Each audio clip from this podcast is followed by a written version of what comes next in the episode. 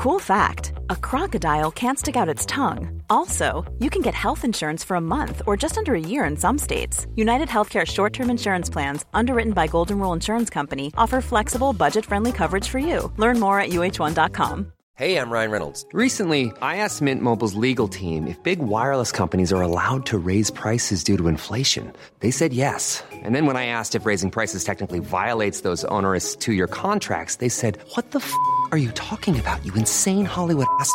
So to recap, we're cutting the price of Mint Unlimited from $30 a month to just $15 a month. Give it a try at mintmobile.com slash switch. $45 upfront for three months plus taxes and fees. Promoting for new customers for limited time. Unlimited more than 40 gigabytes per month. Slows. Full terms at mintmobile.com.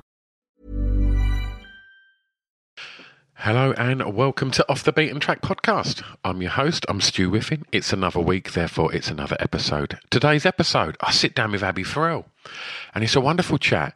I got introduced to Abi by a former guest, Nick Corbin of New Street Adventure, uh, who set up a new record label, Big AC Records, and one of his first signings is Abi. So we talk about the, the upcoming release, and we also talk about all the usual gubbins, and uh, we go into all the songs that have been important in Abi's creative journey this far.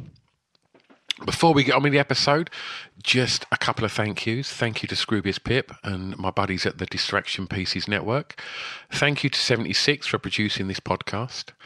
And and also if this is your first time listening to Off the Beaten Track, then go and have a, a look in the archives when you've finished listening to today's episode and, and get stuck into some of the the 200 or so shows now that are available featuring my chats with the likes of Chuck D from Public Enemy, Chic, blimey, uh, actors such as Maxine Peake, Amanda Abbington, uh, James Lavelle. You can hear me chatting to James Lavelle. Um, gosh, uh, Butch Vig. Uh, yeah, there's a stack. So go and have a, a rummage in the archives and see if there's anything that, that tickles your fancy. I'm sure there will be. And also, you can support the podcast uh, in many ways. Uh, you've got the option uh, to uh, support us via uh, Stripe, uh, which is in the bio. If you uh, you click this on uh, on Acast, and as well as that, if you'd like to um, get access to four extra shows a week, I radio shows which feature a mixture of songs and chat from myself, then um, you get that and video episodes and all sorts of stuff over on Patreon. And uh, it's the Patreon that really helps kind of keep this podcast moving because it is a labour of love. So, uh, from as little as about 80p a week, you can support the podcast uh, and get a whole body of stuff each week, as well as uh, access to you know a good few hundred shows in the back catalogue as well. So. Uh, yeah, you can find out all about that and all about, you know, merch and, and everything else that we're up to on www.offthebeatentrackpodcast.com. Let's get back to today's episode. Please enjoy Off the Beaten Track podcast with Abby Farrell.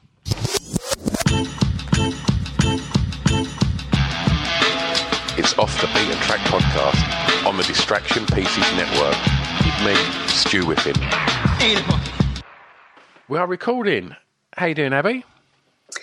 I'm all right, thanks. Yeah, feeling good. Um, had had a nice little walk today. I've been working from home, so yeah, it's been a nice, wholesome, wholesome autumn day.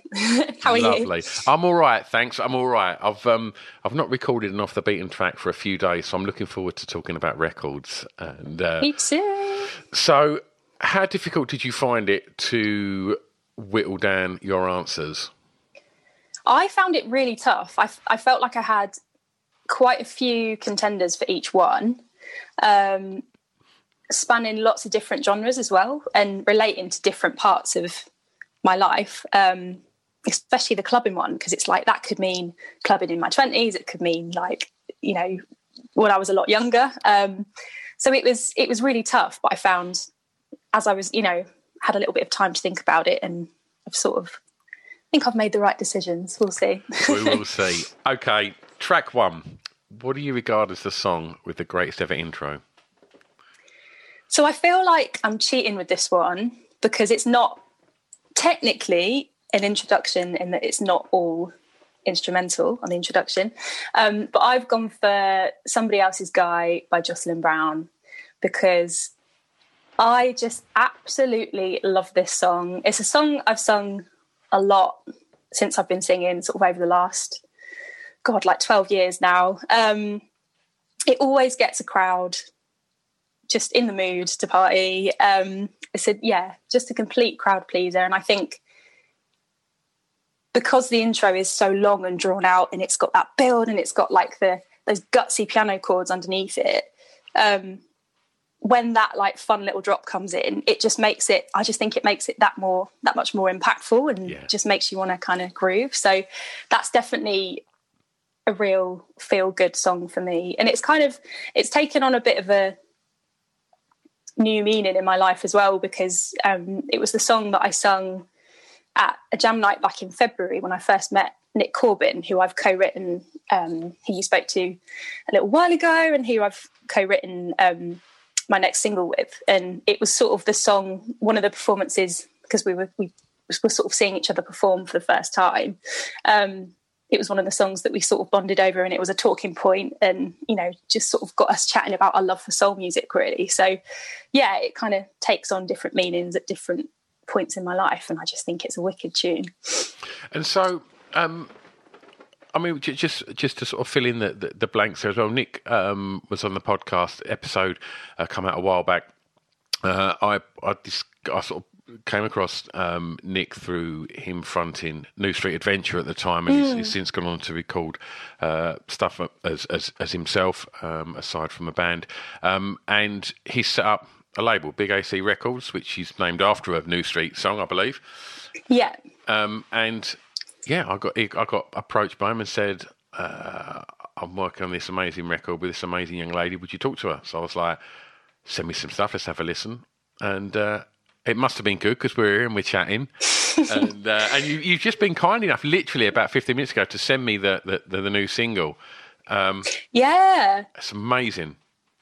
Thank you, thank you so much. I'm really, I'm really grateful to to be on here. Actually, obviously, you've had some incredible, some greats on on this one. Um, I was listening to your episode with Mick Talbot earlier, and um, the other day was listening to the episode with Mel C. So you know, it feels like a complete honour and excitement to be on here. Um, but yeah, but we're really excited for everything that's to come with Big AC, and it's it's lovely just to have um, have something to focus on at this strange time, I suppose. A sort Definitely. of creative collaboration um, between myself, Nick, and Sophie. So yeah, good vibes all around. So, how do you like up until you've been working with Nick? Did you generally sort of found like songwriting something you do on your own, or have you always kind of worked for people?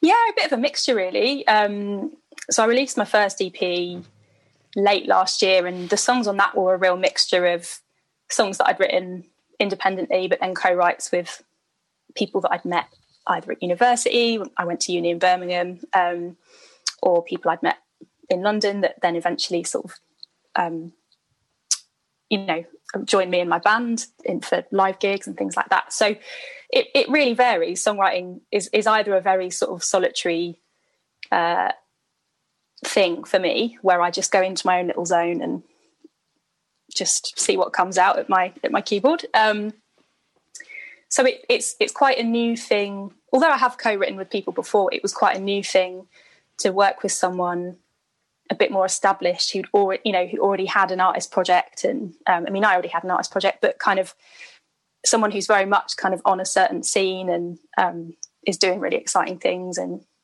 that can bring new opportunities to to myself whereas where i've potentially not had those before because i've been starting out i suppose yeah. um, so it feels lovely in that sense wonderful for track two, Abby, I'm going to ask you the first song you remember hearing that had an emotional impact on you, please. Yeah. Um, so, so some of these songs, I feel like I grew up on so much soul music from the 60s, so much Motown, and you would think that one of those tracks would be, you know, one that had a, a, sort of profound like emotional impact on me. Um, but the one I've gone for is actually a, a, pop tune. So I've gone for "The Voice Within" by Christina Aguilera um, because yeah. So when I when I was little, I had I suppose I had two types of influences, and that was the sort of soul stream, the sort of 60s and 70s soul and rock stream coming from my mum, who would always have um, tunes playing in the house. And then my brother at the time, um, who so he's 11 years older than me so at the time he was gosh, whenever this song came out, when The Voice Within came out, I was eight and he was 19. So I would also get this stream of kind of these strong female pop singers that have also, I think, impacted my writing and my probably my vocal delivery and that sort of thing um, as I've gone through and as I've performed more. Um, but I remember just being like eight years old and being sat on the floor, like where I am now, which this used to be my brother's room. It used to be like all blue. Um, I remember being sat on the floor, finding this Christina Aguilera CD, the uh, stripped album that um, he'd he'd obviously bought with like his first job, his first set of wages or whatever, and thinking, oh, I'm going to give this a go. Um, and the voice within, I just I remember putting it on, and the first line is literally, um, "Young girl, don't cry. I'll be right there when your world starts to fall. And I remember being, I was quite a shy, reserved kid. And I remember hearing it and thinking, oh, I feel really reassured and I feel really looked after and I feel really seen by this. It sounds really cringy now. I look back and I'm Not like, God, that's really cringy. Um, but when there's this this really glamorous, established singer who's you know staring back at you on the CD cover, because um, I you know I still I'm 26, but I still come from that generation of like buying your music physically. Mm-hmm. Um, like, yeah, I just remember feeling really comforted, and it's such an uplifting song um, that got me thinking as well about the idea of selfhood and the idea of you know there is this kind of little voice inside me, and there is you know just that idea of you've that that idea of kind of not knowing who you are because you don't know who you are at eight years old, but just cottoning on to the idea that we've got a self inside us and um, you know we've all got kind of hopes and dreams and ambitions and things. Um, so that that really struck a chord with me. And it, and it, was one of the songs that I would then start to sing in in my own time as well. Um, so one of the songs that I would that I would practice to and then sort of you know got my confidence up and whatever in the house. I think I sang it at a school talent show when I was like 11 or something. How, how um, was that? but even when it all right i think. Yeah it's kind of kind of scary. Um, i was very shy when i was younger so it took me a while to kind of build up my vocal confidence i suppose. Um, but yeah but i just remember it kind of really really striking a chord with me and really it, it was the first time as well that i thought that perhaps i might want to sing one day. Um, yeah being eight years old was sort of the first time I remember, you know, first time I remember thinking that. Um, and I, I, actually I saw Christina perform live last November, um, and when that song came on, I just wept because it it sounds so like wet and silly and cheesy because it's this massive pop song, but um, it just reminded me of everything I wanted to do when I was little. And um, I grew up in quite a small village, which is which is lovely and you know really like supportive and lovely and what, community, but so I grew up in a little village called Tiddington in Oxfordshire. It's where I am now for mm-hmm. lockdown two. Um, and it's lovely, like it's a really supportive community. But when I was much younger, I definitely couldn't wait to get on to something bigger, to mm-hmm. get to a bigger city or to get to I mean, I studied in Birmingham and then I've lived in London for three years. Um, but um, why, why is that? Yeah. It, that was the very essence of, of me setting this podcast up and hence the, the you know the name off the beaten track was you know the initial kind of focus for this podcast was going to be I was going to do this regionally because um, living in in Essex, you know, we're, mm. we're on the cusp of London, but so many people that I know that have, you know, whether they're bands, whether they're artists, photographers, they move to London, and I'm always fascinated as to why people do that. You know, is it like what, why did you? Was it opportunity? Yeah, so I I finished uni. Um, I studied history for four years. I bloody loved loved it. Um, and the first job offer I got, lo and behold, was I mean I've always loved music, and I was I was either going to pursue like a um, almost like you know artsy museum assistant route for post uni, or I was going to go after like label assistant music industry kind of junior role. And the first job offer I got was for an internship at Sony Music. So suddenly it was like, oh, they want me to start in October, so I'm, you know, I'm gonna have to gonna have to move there. Um, so it, it, was I very much went to London to, well, in the first place, to to do that internship, um, and then throughout that year, I had a wicked opportunity to assist on lots of different releases for their roster at the time. Um, I was doing a little bit of singing, but not a great deal. Um, and throughout, I was kind of thinking to myself, I'd much prefer to pursue that artist route um, rather than being on the sort of operational marketing side. Um, so that was really pivotal for me, I suppose. Um, so yeah, it's kind of you know initially went to London for that job offer, and then I've I've just stayed put where I've met lovely people along the way and had musical opportunities and stuff. So yeah. Many of us have those stubborn pounds that seem impossible to lose, no matter how good we eat or how hard we work out. My solution is PlushCare. PlushCare is a leading telehealth provider with doctors who are there for you day and night to partner with you in your weight loss journey. They can prescribe FDA-approved weight loss medications like Wegovy and Zepbound for those who qualify. Plus, they accept most insurance plans. To get started, visit plushcare.com slash weight loss. That's plushcare.com slash weight loss. Millions of people have lost weight with personalized plans from Noom, like Evan, who can't stand salads and still lost 50 pounds. Salads, generally, for most people, are the easy button, right? For me, that wasn't an option. I never really was a salad guy. That's just not who I am. But Noom worked for me. Get your personalized plan today at Noom.com. Real Noom user compensated to provide their story. In four weeks, the typical Noom user can expect to lose one to two pounds per week. Individual results may vary. Planning for your next trip? Elevate your travel style with Quince. Quince has all the jet setting essentials you'll want for your next getaway, like European linen, premium luggage options, buttery soft Italian leather bags, and so much more. And is all priced at 50 to 80% less than similar brands. Plus, Quince only works with factories that use safe and ethical manufacturing practices. Pack your bags with high-quality essentials you'll be wearing for vacations to come with Quince. Go to quince.com slash pack for free shipping and 365-day returns. Well, let's go back uh, for track three. The song reminds you of your time at school, please, Abby. Yep. Um, so this one, this one is really special to me, and actually, it's strange because I I was thinking to myself, you would think it would be like a massive pop tune. So I was at secondary school between 2005 and 2012. So there were massive tunes like Umbrella by, by Rihanna and, you know, Halo by Beyonce. Like most of her massive albums were out when I was that age. Um, but the one that really sticks out in my mind and that actually takes me right back whenever I hear it um, is Son of a Preacher Man, the Dusty Springfield version because it was one of the first songs that I ever sung live.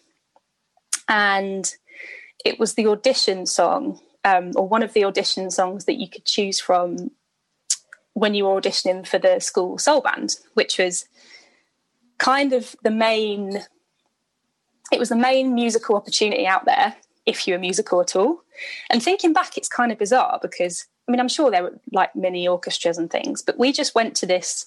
It was just this normal, like ordinary comprehensive um, in like Holton in Oxfordshire, and like there mustn't have been much budget at all. But what I find amazing is that there was this 10 piece or 11 piece soul band that you could audition for. Um, that would meet every Friday afternoon. You had like two hours in this big drama room that stank. I don't know why drama rooms always stink so much. Um, so yeah, so I remember my music teacher saying, you know, a few of the um, a few of the singers in the soul band are, are leaving school, so we've got a few slots opening up. Do you fancy coming along? Here's the here's the audition song list. Learn one of these. And I think it was like "I Wish" by Stevie Wonder, "Son of a Preacher Man," and something else. Um, and I picked Preacher Man because I knew it from my mum playing it around the house um, since I was I was tiny, and I thought oh, I'll give that one a go. Um, and yeah, just the just the intro and the warm, just the warmth of it takes me back to standing in this like you know this great big drama room with some of my best mates. Um, but also it takes me back to the ner- like the sheer nerves of like being this shy little girl um, who knew she wanted to sing somehow, but wasn't quite sure what was going to come out of her mouth at the time, because that's re- that's really how it felt when I got started. Um, you didn't exactly pick like an easy song to start with either. It's quite ambitious going for Dusty, isn't it? Right from the off. Well, this this is the thing, but I in my I remember thinking at the time like, oh, this one's a bit of, a bit more of a chilled one, so you know, there's nothing too taxing in there. And now I'm thinking, bloody hell, like that was bullshit of 14 year old me or however old I was. Um, so yeah, so that that just takes me right back to um, the the nerves and the that feeling of can I do it? Can I pull it off? Like are all the did all the you, mums uh, in the audience gonna did you like deliver it, it with uh, some some dusty drama as well? Was there uh, was there flamboyant uh, dusty hands and, uh, and stuff? Definitely not. The reason was I don't know if you've ever seen the, the documentary on Dusty on the iPlayer. It's, it's phenomenal. Yes. And yeah, yeah, yeah, love that one. Just hearing about the fact that because I'm a huge Dusty fan, and like, oh. and and hearing about the fact that she'd have the lyrics on the back of her hand. So when she'd do these big dramatic things, it was all the words on her hand, which I thought was amazing. Uh, uh, yeah, what a, what a vocal. So, I mean, I was about to say, like, you know, was was the creativity sort of encouraged at school? But I mean, the fact that there weren't just like, you know, a kind of little sort of four piece school rock band. There was a twelve piece soul band. I mean, that's yeah. that's impressive a comprehensive. That's amazing. Yeah, like like thinking back to it, I don't know. I don't know how it started. Like, was it one person who just stood up one day and was like, "The school needs this thing"? Um, but it, it was like I think it was in its like fourth fourth or fifth year of existence by the time I came to be in it. So a lot of so like the older kids that were like 17 18 were on their way out. So it made way for us younger ones to kind of come up through it. Um, but yeah, I, I still I'm still really grateful for that actually because I don't think I'd have got the bug as much without it, or I wouldn't have had a platform at such a young age. Um, with limited resources. Because I, you know, I come from a low income family, so it's like there was always room to sing at home, but like I, I wasn't having piano lessons or dance lessons or all of this. It was very much like, you know, it was that free opportunity that just gave me that platform and gave me that outlet when I was a dot. So yeah.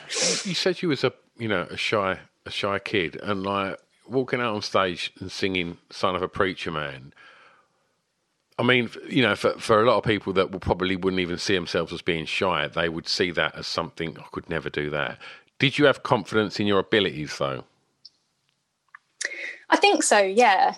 Um, I think there was my initial confidence probably came from the fact that my my mum, like I said, like my mum had played the song a lot. Um, I knew that I could carry a tune because I'd sung a little bit in like primary school, um, in plays and things.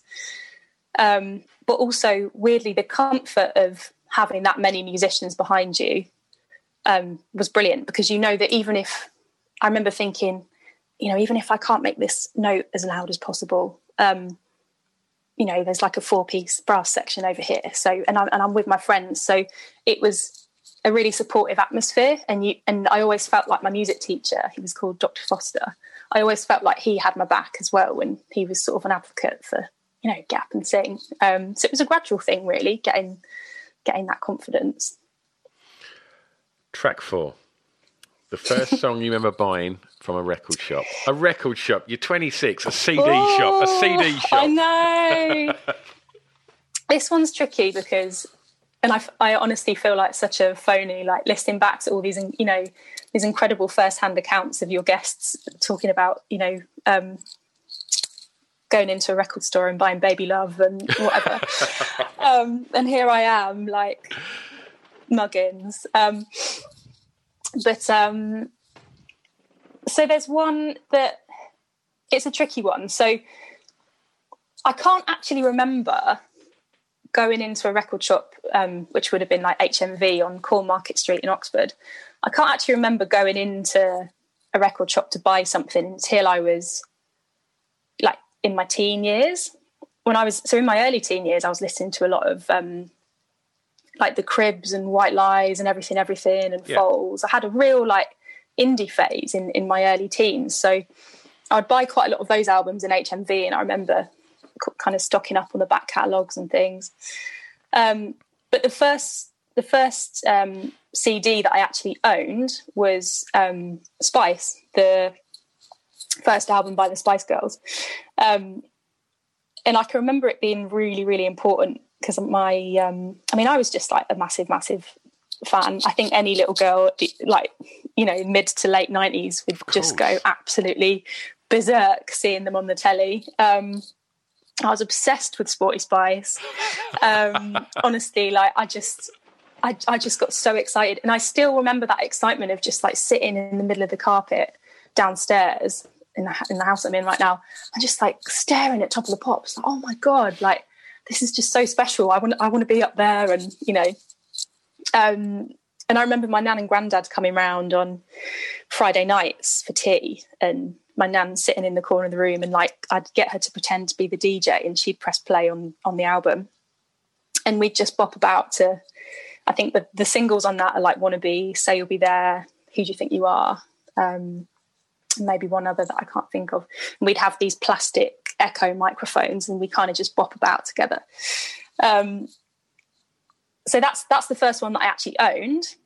Um, but the first one that I actually, I think, asked to buy with my pocket money, probably in like Asda, was "Baby One More Time" by Britney, um, which I had on a little cassette. We've probably still got it somewhere, and I remember taking it into probably my like year one class at school and being so proud because that was such a banger. So um, yeah, the sort the, the sort of the female driven pop music that was around sort of you know from the tail end of the 90s to probably the mid 2000s was what initially got me hooked on you know um, melodies and pop hooks and um, just just ex- just so excited really so would you you know uh, uh, as somebody that you know as a singer songwriter when you'd hear that would you start to kind of work out, you know, what you liked about. Oh, there's a hook there. That's a hook. And like, you know, would you sort of almost deconstruct the songs and start to sort of work out how these pop songs were put together? When I was younger, hmm. you mean? Do you know what? I think I did because I remember being.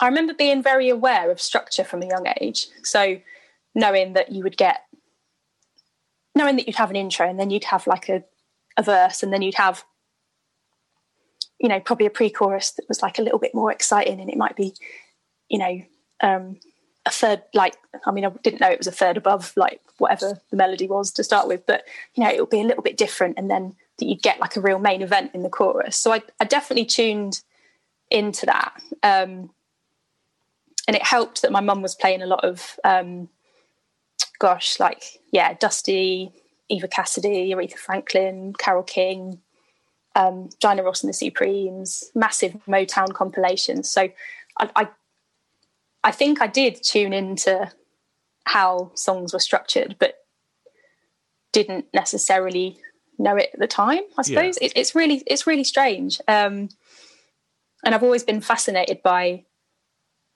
by pop hooks and how um, I don't know, like how they can just when you're writing as well, how they can just come out of nowhere and and be really impactful. Um, I think I think it's absolutely so think, like. So, go on, sorry.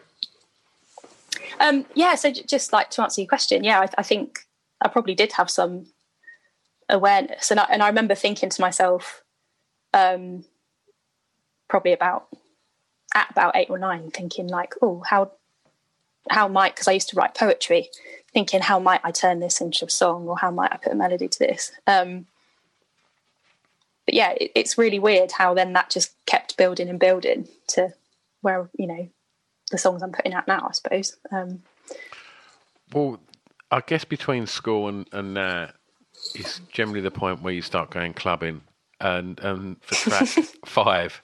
I mean, you're 26. You've got every right to be clubbing constantly. Oh no. Um, the the song that soundtrack your years clubbing.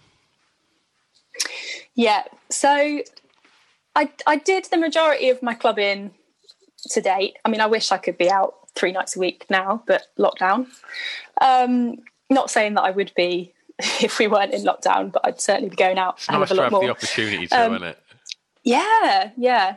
No, I do feel like the later part of my twenties are like slowly being robbed by this horrible lockdown. Oh, but, um, honestly, Abby, my my daughter's oh. eighteen on Wednesday, It's and true. like, what are you going to do? Why would you want to be 18 in the middle of lockdown? Literally can't, Yeah. can't go out at 18 on her birthday. Oh, Rubbish. Bless her. That's that's really tough because you you do just want to do something mental to mark the occasion. course. Um, Of course. Yeah. oh, bless her. Oh, happy birthday to her though. Thank you. I'm sure you can think of something Of equally as special. Of special. course. Yeah. Right. So I want to Um, know a song.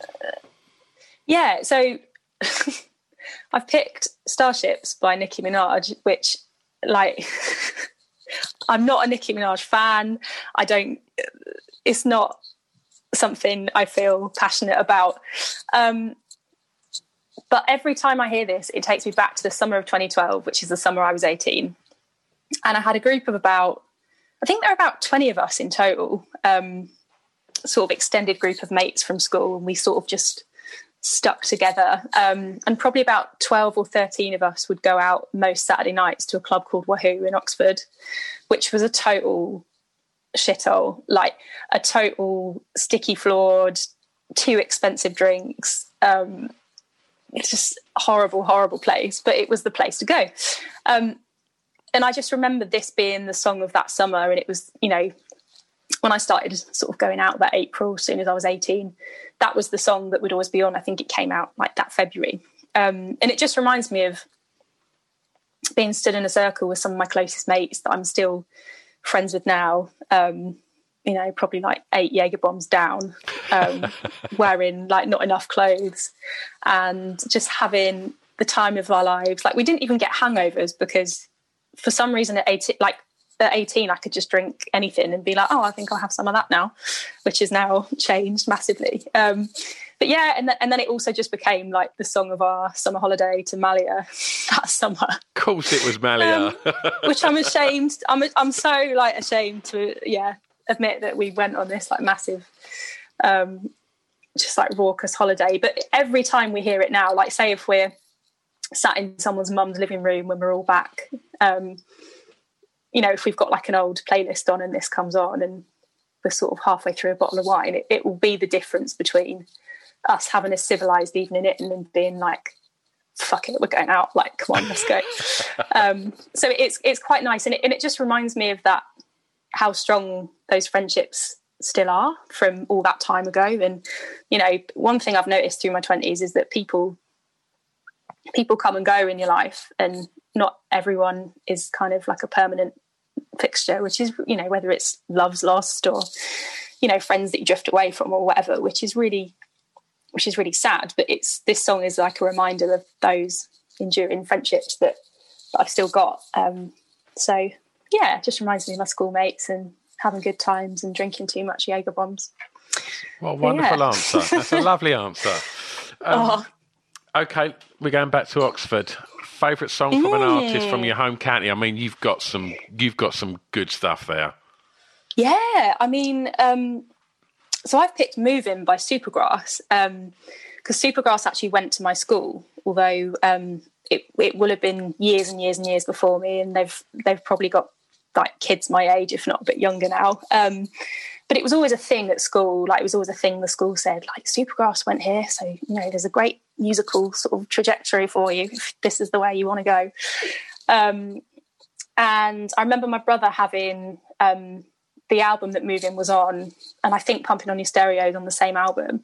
Um, I think he had it in like I think it was like 1999, and he had this like little blue mini that was his first car. He just learnt to drive, um, and I remember him playing it in there. So it was it's so moving soundtracked a lot of my like car journeys when I was tiny, and we had that newfound freedom where my brother could drive. Um, and it's yeah, it's it's strange because it it reminds me of being able to get out and about because my my mum didn't drive. Um, she still doesn't. So we relied on my dad a lot to get about but he was always working and we grew up in this tiny remote village.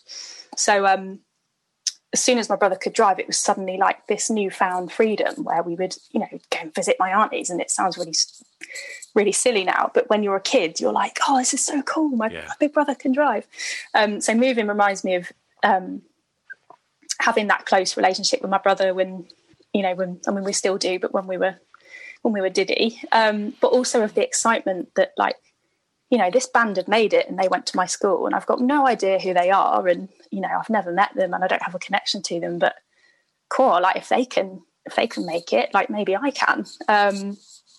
So um And they made it very Yeah. young, very young. Like I, I saw Supergrass. They used to be called the Jennifers. Um, pre, yeah, pre I Supergrass. vaguely know this. Yeah. and I saw them at a, like a, an NME gig or something in, in, in London in the early, I suppose it would have been maybe 93 possibly. Um, and, and, and my mate's got a photo of that night and Gaz just looks like, just like he looks like he's just literally finished school and walked straight from school Oh and got onto the stage and, uh, and and and to discuss moving a little bit as well. Mm. I mean that's that's a really like I think that's the song because the first the first Supergrass album, I Should Coco, I think is an absolute masterpiece. Oh, I think Supergrass are an incredible band, full stop. Yeah. Uh, and we're literally in the process of playing again, and it was all happening for Supergrass pre-lockdown. Um, and I was hoping to try and get to one of them shows. But moving for me, it's quite a strange sounding song. It's two songs to me. It's like because that Yeah. opening, his voice is delicious, and, and, and just that you know them whole them long notes, and then it just drops to like a kind of like then like a jolting kind of like a stomper, and it just I, I just Yeah. think it's a, a, a really good progression that song. Like I think it was possibly second album, I'm not sure, and and it it was it was in it for the money. Moving, wasn't it? I'm sure. I don't know, but um, I don't know the chronology that much because I remember snapshots, but Yeah. um, Yeah, and I should know because I guess I'm 40. I'm 47. I was kind of like in my prime then. You've got no Yeah, need to know that. You're 26. You probably weren't even born. um, but it's a it's a really like it's a proper game of two halves. That song. Do you know what I'm saying?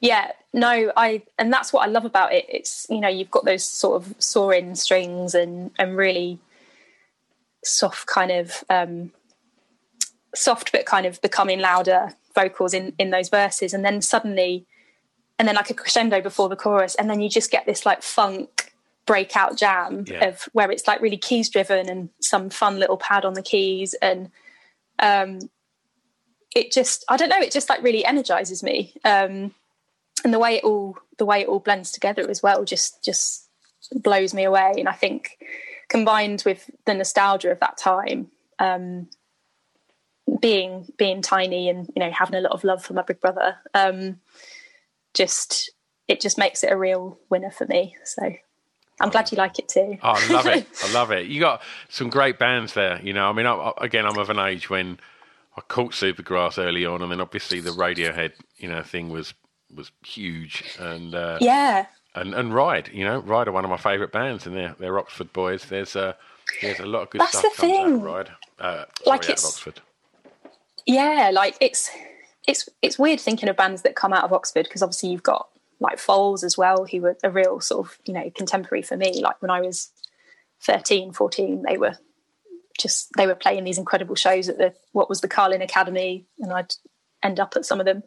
Um yeah like you say you've got radiohead um glass animals as well um all sorts. But it yeah supergrass just stuck out for me um and that particular tune Great choice. yeah it wasn't wasn't easy Final song. You can play DJ now. The song that many may not know that you would like them to hear, please, Abby. yeah so i i struggled with this one as well because they was that there were kind of two that there were two that i was torn between um one being like an old sort of soul tune that i wasn't sure how big it was um but as for something that's really resonating with me at the moment um an artist i really admire is an irish singer songwriter and now artist called RuthAnne um and the song I've picked is called Take What I Can Get. And basically, I discovered her a couple of years ago on, I think I was on a flight to Berlin to see my friend, and I'd saved this random like discovery playlist on Spotify. And um, her song called, she had a single called Liquid, which popped up. That was a real melding of like um, old school soul, um, little bit of 90s R&B, but brought like really into the into the present with the production. Um, and so I, I started following her, and she released her debut album, Matters of the Heart, late last year. So I think she's like in her 30s, but this is the first point where she's actually um, launched herself as an artist. Um, and she spent a lot of time writing for massive artists. So she's she's written for like a lot of big um, US and UK pop stars, and had over the last couple of years just decided to sort of launch her artist career where she had all these songs that she wasn't using, and she's a beautiful singer.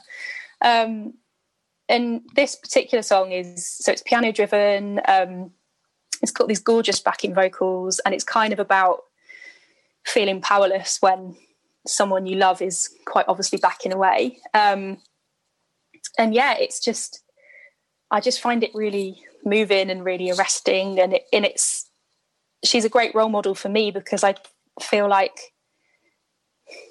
she really combines that, like she cites, you know, Alicia Keys and Carole King and Aretha as among her influences.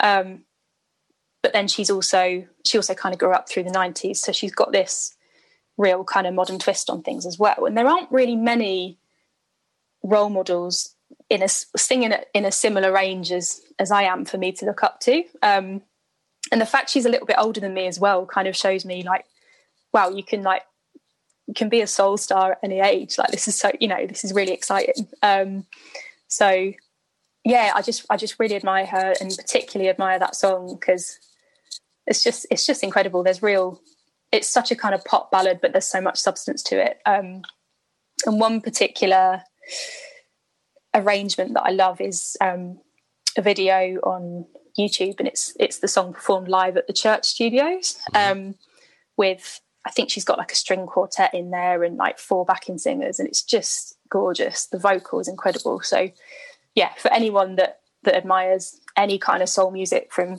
like 60s to the present, I'd say get get on it because um, I don't think she's she's well known enough. Um, she's definitely influenced me in this sort of chapter of starting to release more music. So.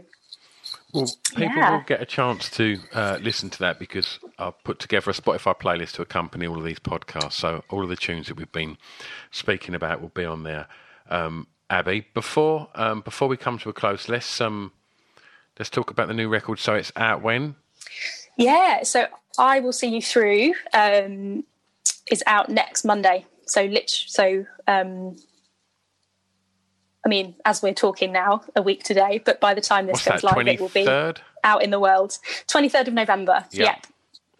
Um, so I'm really, really excited. We've um, been putting in a lot of hard work to try and get it to as many ears as possible. Um, and like I say, it's just been lovely to have something to focus on at this strange time when we're all locked inside again. um, so yeah, so a week today that'll be out. Um, uh, well, you know, aside from the fact you're sitting in front of me, it's a wonderful record. It sounds so good. Like you should be super, you. super pleased with it. It sounds amazing. Um, Thank you. And if people want to find out about um, what you're up to, Abby, where's the best place for them to, to come and check out what you're doing? I would say probably to give me a follow on Instagram, which is um, the platform I probably use and update most. So I'm at Abby Farrell Music, um, and yes, yeah, so we've we've got this song coming out next Monday, and then another track called Empowered, which is going to be out early next year. Um, and excitingly, we should be following it up with a vinyl like double single as well. Amazing. So there'll be something like tangible for for people to to hold on to as well. Um, so yeah, so it's a really it's, it's a really exciting time, and I'm feeling really grateful for the opportunities that are sort of coming my way at the minute. Um, just got to keep writing more tunes. So yeah. Wonderful. Abby, it's been an absolute pleasure talking records with you. Thank you so I've much for your time. I've loved it. thank no, thank you. I've I've absolutely loved it. It's it's been brilliant, and um, yeah, I'm really honoured to be on your on your podcast. So, oh, best of luck with everything. Thanks loads, Abby. Thank you. There you go. How lovely was Abby? A wonderful chat. Uh, honestly, I know I mentioned it towards the end. The new record is stunning. So ensure you go and have a little listen and get behind it, buy it, stream it, share it, all of that stuff. And uh, yeah, so thanks to Abby for that. Uh, thanks for the introduction. So uh, to everybody at Big AC Records, keep an eye on that um, label. I'm sure there's going to be a whole wealth of exciting stuff coming from there because there's some there's some very very talented people in uh, in Nick's world, and uh, and I look forward to hearing uh, the output from that label. Um, thanks to you lot for listening and supporting. As I mentioned at the beginning, if you'd like to support this podcast. Um, obviously every monday and tuesday and friday you get your free episodes but there is a patreon as well and uh, and there's a stack of shows there so uh, if you'd like to support the podcast um, head over to patreon because it does help me to keep kind of putting out the amount of podcasts I'm doing at the moment. And you can find out about that and everything else to do with this podcast on off the beat and trackpodcast.com. I'm back next time. Stay safe, lovely people. See you soon. Thanks again for listening. Bye bye. I've got an announcement. Save Our Souls Clothing. www.sosclothing.co.uk. Why am I telling you this? Because they're our official sponsor. Yeah, that's right. Go and check them out because their clothing is off the scale. You're going to love it. So they've decided they want to be our sponsor, which is amazing. And what I have to do is I have to tell you about why they're amazing. So here's a little bit of blurb. So they've only been going a year, and they're based in Southend on Sea, just up the road from me. They put the company together based on a, a love of tattoos and alternative music, and they've worked with some of the greatest artists around the world to produce these items of clothing that are as unique as you lot. All of the designs are printed using biodegradable, sustainable, and water based inks. In addition to that, they only print on garments made by members of Fair Wear Foundation. I mean, come on, great clothing and a conscience. Since going live in April last year, they've seen their audience grow massively and are now selling orders all across the world and they were recognised by Cosmopolitan magazine as one of the best sustainable clothing brands alongside names such as Stella McCartney. I mean, that's quite a first year, right? So go and check them out because they've put a lot of love into supporting this podcast and I couldn't be happier. What else they've done is they've given you 15% off. So if you head over to www.sosclothing.co.uk do a bit of shopping, see what you like, throw it in the basket, and then on the way out, put in the discount code BEAT15. B E A T 1 5, and that'll save you 15% off. Amazing, right? www.sosclothing.co.uk. Official sponsors of Off the Beaten Track podcast. It's Off the Beaten Track podcast on the Distraction Pieces Network. With me, Stu Whiffen.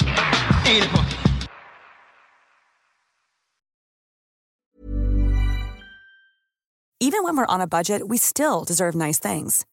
Quince is a place to scoop up stunning high end goods for 50 to 80% less than similar brands.